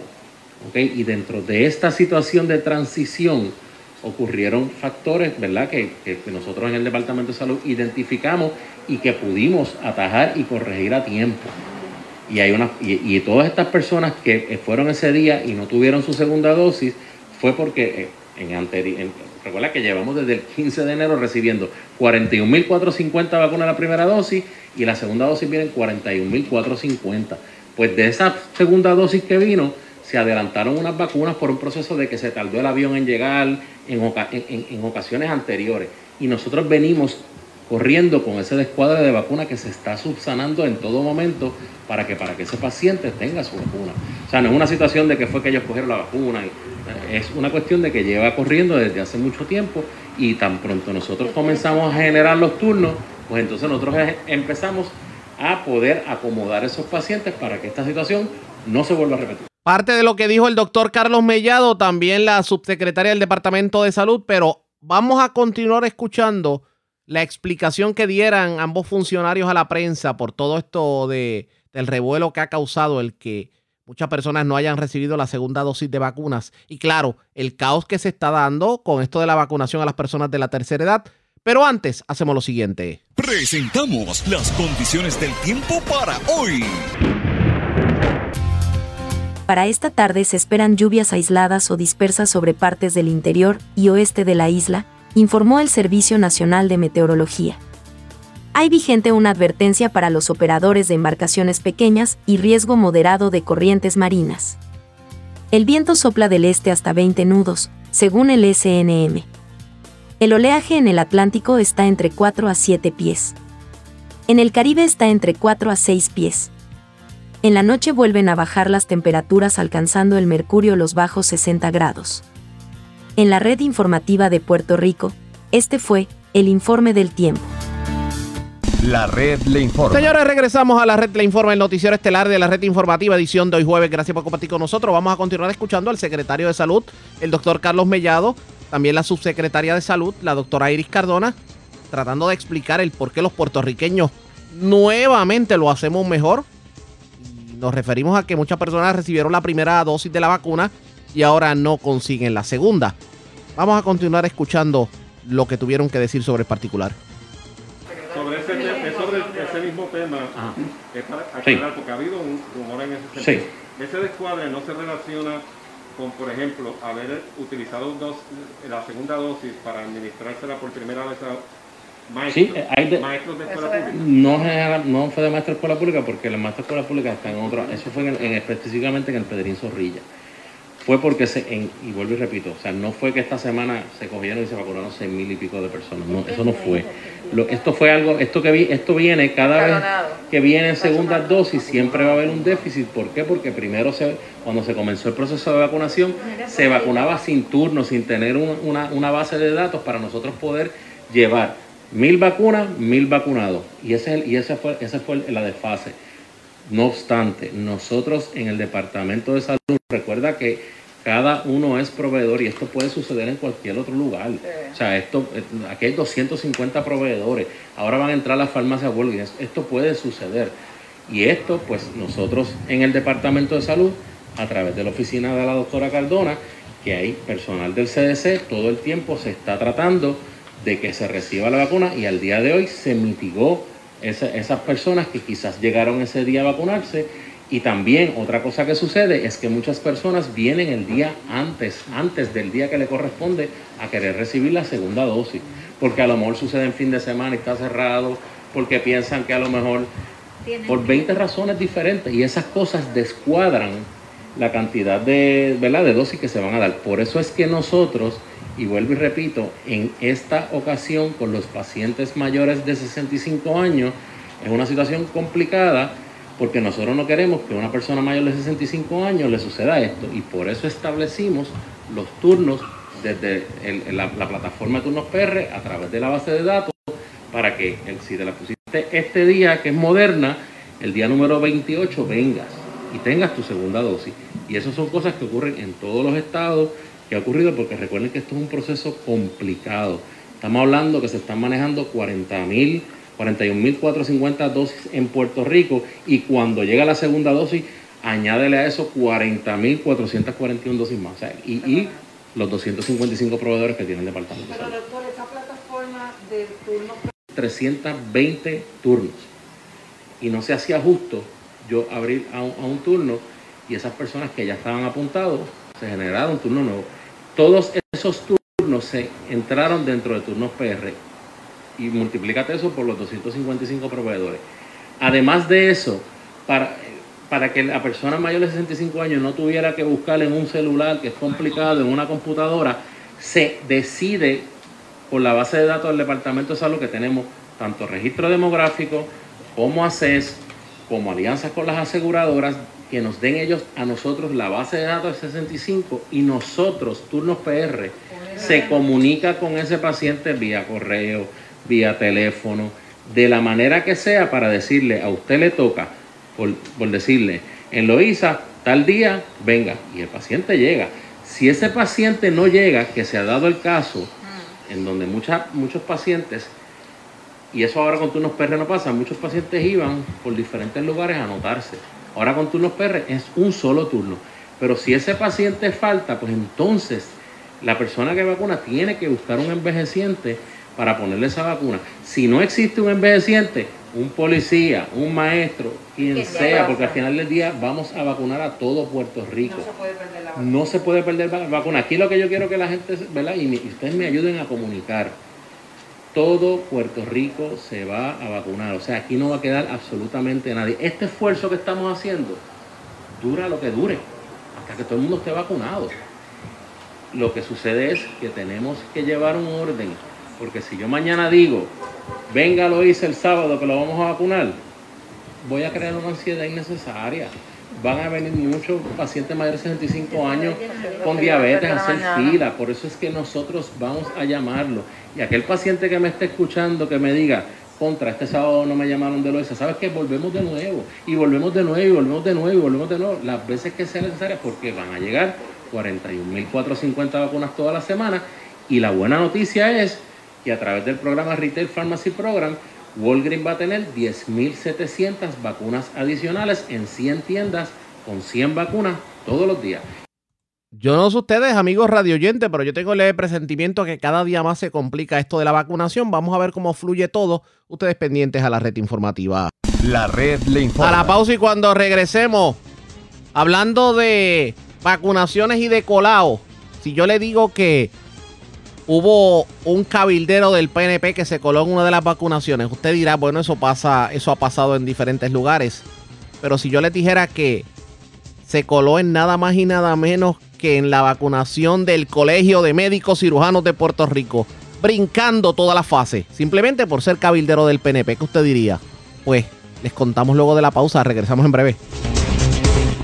La red le informa. Señores, regresamos a la red le informa, el noticiero estelar de la red informativa. Gracias por compartir con nosotros. Ya que estamos en el tema de la vacunación, escuche esto. Un cabildero de la administración nuevo progresista, cabildero PNP, se logró colar con su esposa en la vacunación. Y usted dirá, bueno, eso ha ocurrido mucho en muchos lugares, pero el problema es que no se coló en cualquier centro de vacunación le administraron la vacuna nada más y nada menos que en el Colegio de Médicos Cirujanos de Puerto Rico. La periodista Carmen Enita Acevedo entrevistó al presidente del Colegio de Médicos Cirujanos de Puerto Rico, Víctor Ramos. Y señores, ustedes tienen que escuchar esta entrevista. Esto fue lo que dijo sobre el particular para tratar de justificar el por qué un importante cabildero dentro de las filas de la administración de turno logró vacunarse por encima de todas las fases de vacunación. Estamos hablando, y quisiera breve, porque yo sé que está en una reunión, que habláramos sobre el proceso de vacunación y todo lo que ha trascendido de que en esta primera fase tenemos serios problemas para, en esta segunda o tercera fase, para eh, vacunar a las personas 65 años o más. ¿Cómo lo están viendo ustedes en el Colegio de Médicos? Bueno, ciertamente, siempre son retos logísticos. Estamos hablando de que son 600 mil personas. Exacto. Nos están llegando 40 mil primeras dosis a la semana y van a subir a 50 y pico mil la, la próxima semana. Ciertamente, eso no da para vacunar en una semana 600 mil. Y ciertamente es bueno que tengamos mucho interés de vacunarse. Hoy salió un reportaje que en Estados Unidos una de cada tres personas no quieren vacunarse, porque nos manden todos los que no quieren, las vacunas de los que no quieren vacunarse para acá. Esto, porque allá el discurso antivacunas y, y, el discurso de, de asociado a Trump de que, de que de que esto no, de que el COVID no existe, de que las vacunas tienen un chip y todas esas cosas, pues y allá tiene mucha más penetración que lo que tiene aquí en Puerto Rico. Así que, que ciertamente es bueno que tome, pero eso crea unos retos logísticos. Se supone que la gente los citan por, por, por turno, pero la gente lleva en, allí y todo el que no no, no logra vacunarse, pues va a otros sitios, incluyendo al colegio médico, al colegio de enfermería, a los Walgreens, a ver dónde pueden conseguir una vacuna. Esto, nosotros, eh, por ejemplo, en el colegio lo que tenemos son primeras dosis para encamados, que es lo que tenemos asignado. y, y, y cuando llega la ruta encamado, si tenemos algún sobrante, pues se lo ponemos a, a, la gente que, que esté allí, pero son dosis bien limitadas, ¿verdad? Porque lo que nos, la asignación que nosotros tenemos son los encamados.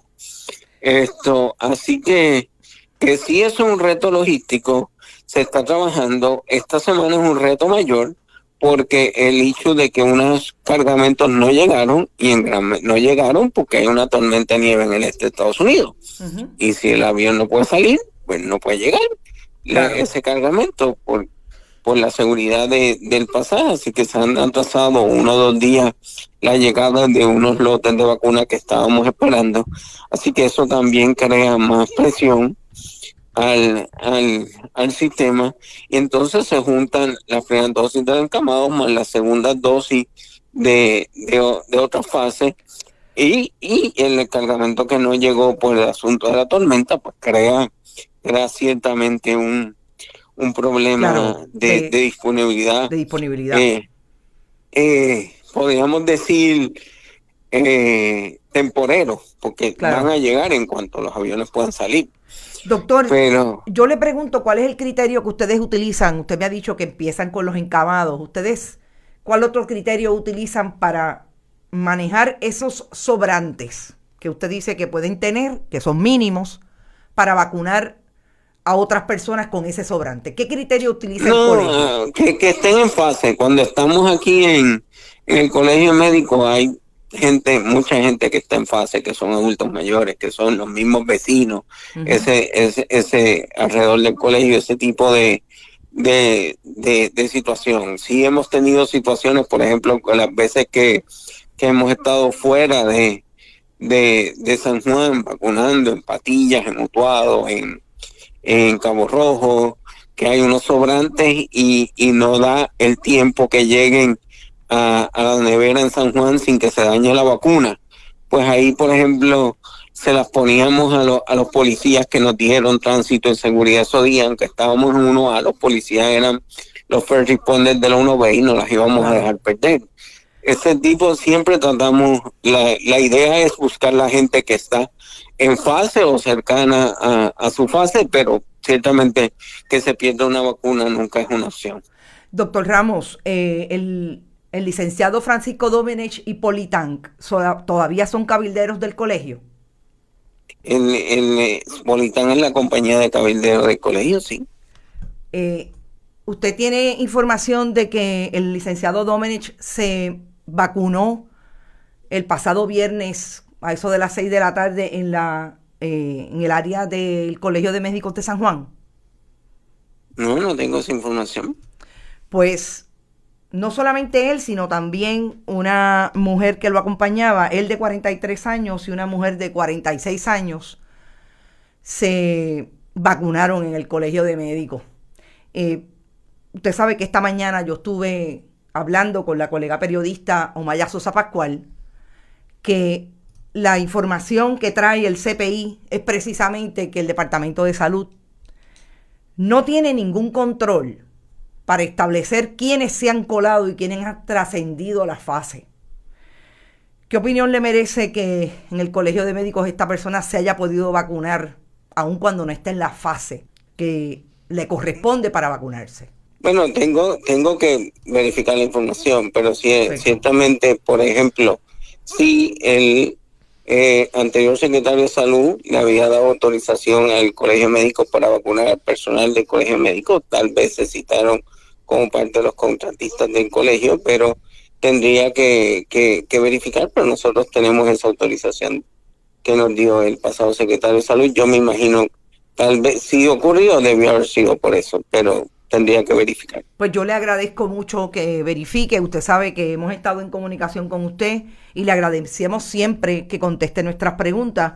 Eh, que lo verifique y volvemos a hablar y usted me dice cuál es la justificación para que el licenciado Domenech se haya vacunado junto con esta otra persona de 46 años. Gracias siempre por... Señores, ya ustedes escucharon entrevista de Carmen Init Acevedo con el presidente del Colegio de Médicos Cirujanos de Puerto Rico, el doctor Víctor Ramos. Señores, si se cuelan nada más y nada menos que en el Colegio de Médicos Cirujanos de Puerto Rico, ¿qué debemos esperar de aquí en adelante? Respirar profundo. Señores, ustedes pendientes a la red informativa porque, como les decía en el segmento anterior, esto de la vacunación definitivamente se ha complicado más de lo usual. Bueno, Vamos a otras notas y continuamos hablando sobre el COVID porque hoy un grupo de abogados llevó a cabo una conferencia de prensa en donde denunciaron alegadas condiciones infrahumanas entre confinados en cuarentena por COVID-19. ¿Cuál es el alegato de los letrados? Vamos a escuchar. Se nos ha dicho que ha habido dos grandes brotes en el Departamento de Corrección y Rehabilitación. El primero en Bayamón 705 y en Ponce 676. A pesar de que la secretaria de Corrección, la señora Ana Escobar, le dio declaraciones a un periódico de este país indicando que eh, hubo un brote también en la unidad eh, 501 de Bayamón. Lo que nos comunican es que las condiciones en las que están siendo ubicadas estas personas privadas de su libertad por esta cuarentena eh, son condiciones sumamente infrahumanas. Se nos ha informado que esta cuarentena incluye el hecho de que hay personas mezcladas, ya habiendo dado un positivo al virus del COVID-19 con personas que son de nuevo ingreso, personas que aún no se sabe si están infectadas o infectados con este virus, que hacen falta camas, que ha habido personas durmiendo en el piso, que hay personas que no tienen acceso ni siquiera a un baño decente.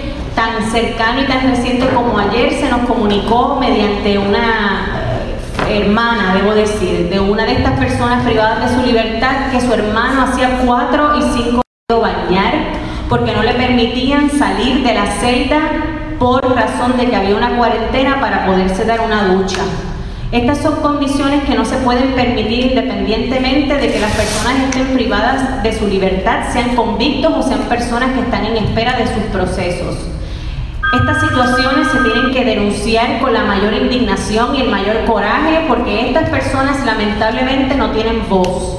Los confinados y las confinadas de Puerto Rico son personas que lamentablemente se les echa a un lado, no se les escucha, no se sabe cuáles son sus condiciones. Y pregúntense ustedes si nosotros sabemos qué es lo que comen estas personas, tan sencillo como eso, un detalle tan simple como lo que es la alimentación de estas personas diariamente nosotros no la conocemos. Sí. Para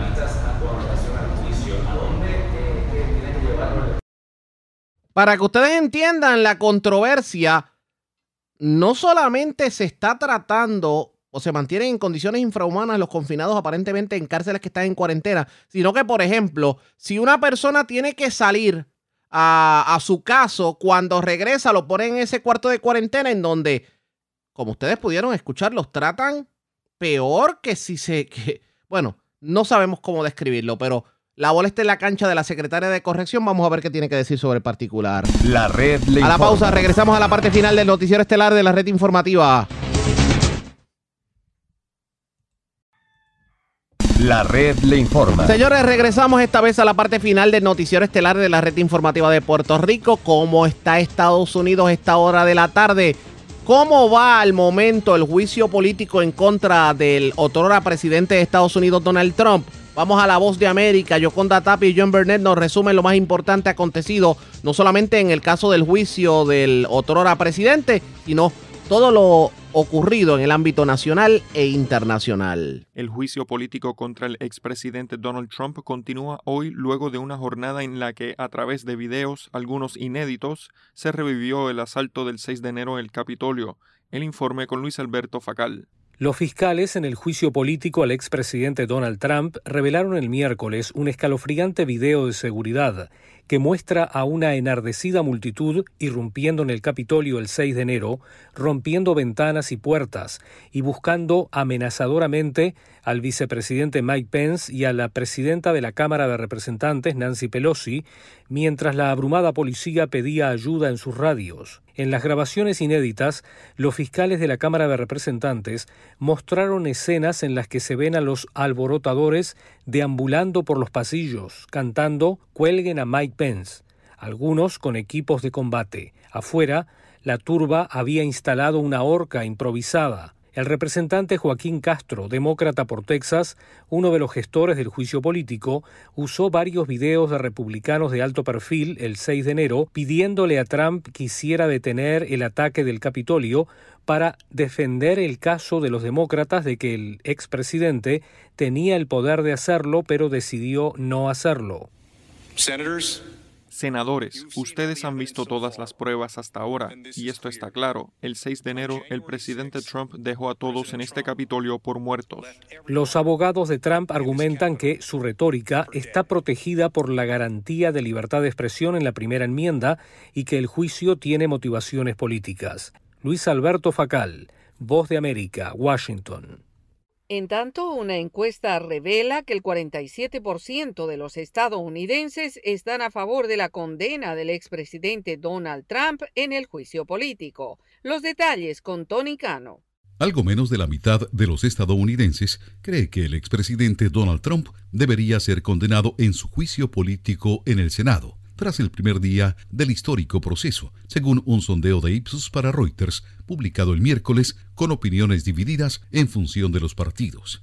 La mayoría de los encuestados en el sondeo nacional en línea, el 79%, dijo que ya había tomado una decisión sobre el juicio antes de esta semana, y el resto lo hizo esta semana. El sondeo mostró que el 71% dijo que estaba prestando mucha o alguna atención al proceso provocado por el juicio político de la Cámara de Representantes contra Trump por su cargo de incitación a la insurrección relacionado con el ataque del 6 de enero al Capitolio que dejó cinco muertos. El otro 29% dijo que le prestaba al juicio poca o casi ninguna atención.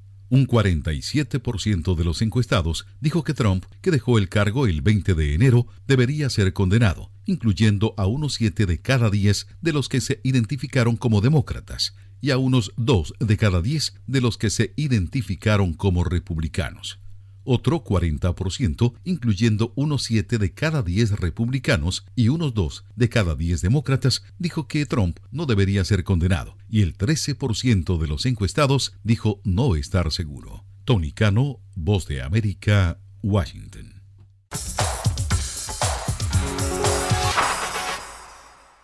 Estados Unidos rechazará a la mayoría de los migrantes varados en su frontera con México bajo una política de ex administración Trump establecida para limitar la propagación del COVID-19 y que le dará tiempo al gobierno del presidente Joe Biden para implementar sus propios sistemas de procesamiento de asilo humanitario. Los comentarios corresponden a Jen Psaki, la secretaria de prensa de la Casa Blanca, a tiempo de responsabilizar a la pandemia del COVID-19 y a una agenda cargada de la administración por el retraso para establecer e implementar los mecanismos para procesar a migrantes.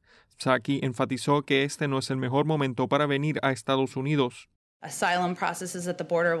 Los procesos de asilo en la frontera no ocurrirán de inmediato, tomará tiempo implementarlos. Y como han dicho el Departamento de Seguridad Nacional y la Oficina de Aduanas y Protección Fronteriza, ha habido circunstancias increíblemente estrechas y limitadas en las que las personas han ingresado al país esperando su audiencia, pero la gran mayoría ha sido rechazada. Entonces, este no es el momento por venir. Al mismo tiempo, Saki reconoció la carga emocional que este proceso involucra. Y obviamente este es un tema emocional para muchos de los que trabajamos en esto en el pasado, para el presidente mismo, pero necesitamos tiempo para hacerlo. Los comentarios de la Casa Blanca surgen luego de reportes sobre la liberación de algunas familias migrantes a los Estados Unidos y la creciente presión para que el presidente Joe Biden revierta las políticas de su predecesor, el expresidente Donald Trump. Y en otra noticia que destacamos, un juez de Texas prorrogó por 14 días más el bloqueo a la moratoria de deportaciones por 100 días ordenada por el presidente Biden. Laura Sepúlveda informa. El juez de distrito Drew Tipton, asegurando que un irreparable daño se registraría en Texas si no se otorga una extensión previo a la toma de una decisión final, concedió la solicitud del Estado de Texas de prorrogar por 14 días hasta el 23 de febrero el bloqueo de la moratoria de deportaciones decretada por el presidente Biden. El fin es que los argumentos de las partes puedan ser completos. Quiere decir que dentro de los próximos 10 días o 15 días durante la extensión, eh, ICE va a poder continuar con las deportaciones como las ha tenido programadas. Estas personas que ya tenían una orden final pueden ser removidas dentro de los plazos y términos y dentro del proceso inicial al que fueron, fueron sujetos. Por su parte, la administración que expresó su desacuerdo ante la solicitud de los demandantes sigue avanzando en pro de modificaciones de las políticas migratorias, como expresó la vocera de la Casa Blanca, Jem Psaki. La prioridad para la aplicación de las leyes de inmigración estará en aquellos que representan una amenaza para la seguridad nacional, por supuesto una amenaza para la seguridad pública y en los recién llegados. Nadie está diciendo que los DUIs o agresiones son comportamientos aceptados y los arrestados por tal actividad deben ser juzgados y sentenciados según corresponda por las autoridades locales. Bernal explica que el propósito es que haya procesos más humanos. Destaca además que la moratoria no se aplicaría a los recién llegados y que aunque los casos son independientes, podría haber opciones de reunificación pese a que se ejecute una deportación. Laura Sepúlveda, Voz de América, Nueva York. La Organización Panamericana de la Salud expresa su desconcierto ante la falta de equidad en el reparto de vacunas contra el COVID-19 entre los diferentes países de Latinoamérica. El reporte con Judith Martín Rodríguez. Tras semanas con datos al alza en número de fallecidos y contagiados por COVID-19, se aprecia una leve mejoría en las tendencias de países duramente golpeados como Estados Unidos o Brasil. Pese a las buenas noticias, el número de fallecidos continúa al alza en las Américas, provocando que muchos sistemas de salud entren en colapso ante la avalancha de hospitalizaciones. Y la situación es especialmente grave en el Triángulo Norte de Centroamérica, donde reportan un importante repunte de infectados en las últimas semanas. La directora general de la Organización Panamericana de la Salud, Carissa Etienne, recordó el poder de las vacunas para salvar vidas y poner fin a la pandemia. Ahora el desafío principal es garantizar que las dosis disponibles se distribuyan con agilidad y de forma justa en toda la región. Y para ello, Etienne afirmó que trabajan junto con la Organización Mundial de la Salud en la alianza colaborativa COVAX, cuya misión es garantizar un reparto equitativo de los antídotos. La OPS está empezando también a explorar cómo podríamos ayudar a los países eh, para lograr la inmunidad colectiva o rebaño y lograr que la vacuna sea accesible a los países. Etienne también remarcó que en al menos 19 países de la región ya se han registrado casos de las nuevas variantes del COVID-19 y señaló que tanto la hallada por primera vez en Inglaterra como la detectada en Brasil podrían ser más contagiosas que la común, por lo que resulta imprescindible seguir en todo momento las recomendaciones de seguridad Judith Martín Rodríguez, Voz de América. En Ecuador aumenta la tensión mientras continúa el conteo de votos de los candidatos que estarían en la segunda vuelta electoral del 11 de abril. Giselle Jacome informa desde Quito. Aumenta la tensión en las calles de Ecuador por la masiva presencia en los centros electorales de Quito y Guayaquil de simpatizantes del movimiento Pachacutic, cuyo candidato a la presidencia, Yacu Pérez, de centro izquierda, pelea voto a voto su paso a la segunda vuelta con el derechista Guillermo Lazo. El vicepresidente del Consejo Nacional Electoral, Enrique Pita, menciona que después de terminar el reconteo de actas hay otros pasos a seguir. Pero esto no significa que tengamos el resultado final. Debemos también tener las actas que se generaron en las votaciones que se dieron en el exterior, para una vez que consolidemos toda esa información, podamos llegar a la conclusión final de quiénes son los candidatos que pasan a la segunda vuelta. Los manifestantes del sector indígena están en vigilia y según el dirigente Leonidas Isa, presidente del movimiento indígena de Cotopaxi, lo hacen de forma pacífica. Se visibiliza en este caso el aporte que están haciendo los sectores populares del Ecuador. La presidenta del Consejo Nacional Electoral, Diana Tamaín, menciona el compromiso del organismo con la transparencia del proceso. Que nos comprometemos con el país a respetar cada voto expresado en las urnas. El presidente de la República, Lenín Moreno, llamó a la calma a la población y a los candidatos a tranquilizar a sus seguidores. A los candidatos en disputa, muestren su vocación democrática y su máximo cuidado de la paz social. Y aunque en horas de la noche la tendencia se revirtió a favor del derechista Guillermo Lazo, nada está dicho por el momento. La ciudadanía ve con nerviosismo el proceso. Giselle Jacome, Voz de América, Quito.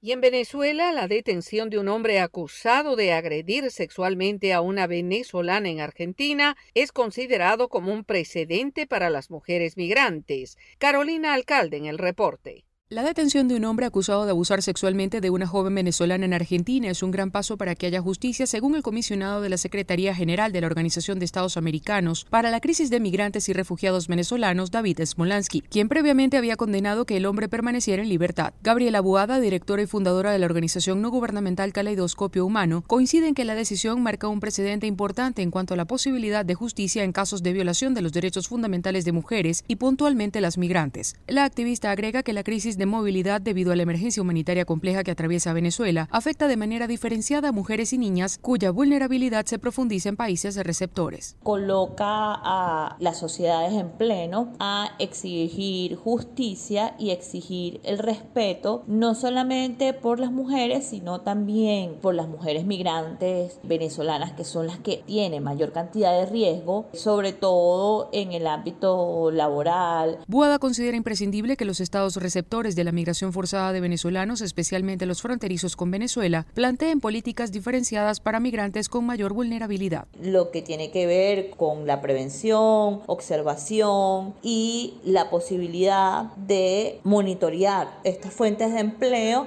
donde podrían correr riesgo estas mujeres migrantes. Días después de las protestas masivas registradas en Buenos Aires, una jueza ordenó detener al hombre que hace dos semanas habría drogado y posteriormente abusado de una venezolana mientras se encontraba en su primer día de trabajo. Carolina, alcalde Voz de América, Caracas. La red le informa. Bueno, señores, enganchamos los guantes. Regresamos mañana viernes a la hora acostumbrada, cuando nuevamente a través de Cumbre de Éxitos 1530 de X61 de Radio Grit y de Red 93, que son las emisoras que forman parte de la red informativa de Puerto Rico, le vamos a llevar a ustedes resumen de noticias de mayor credibilidad en el país. Hasta entonces, que la pasen bien.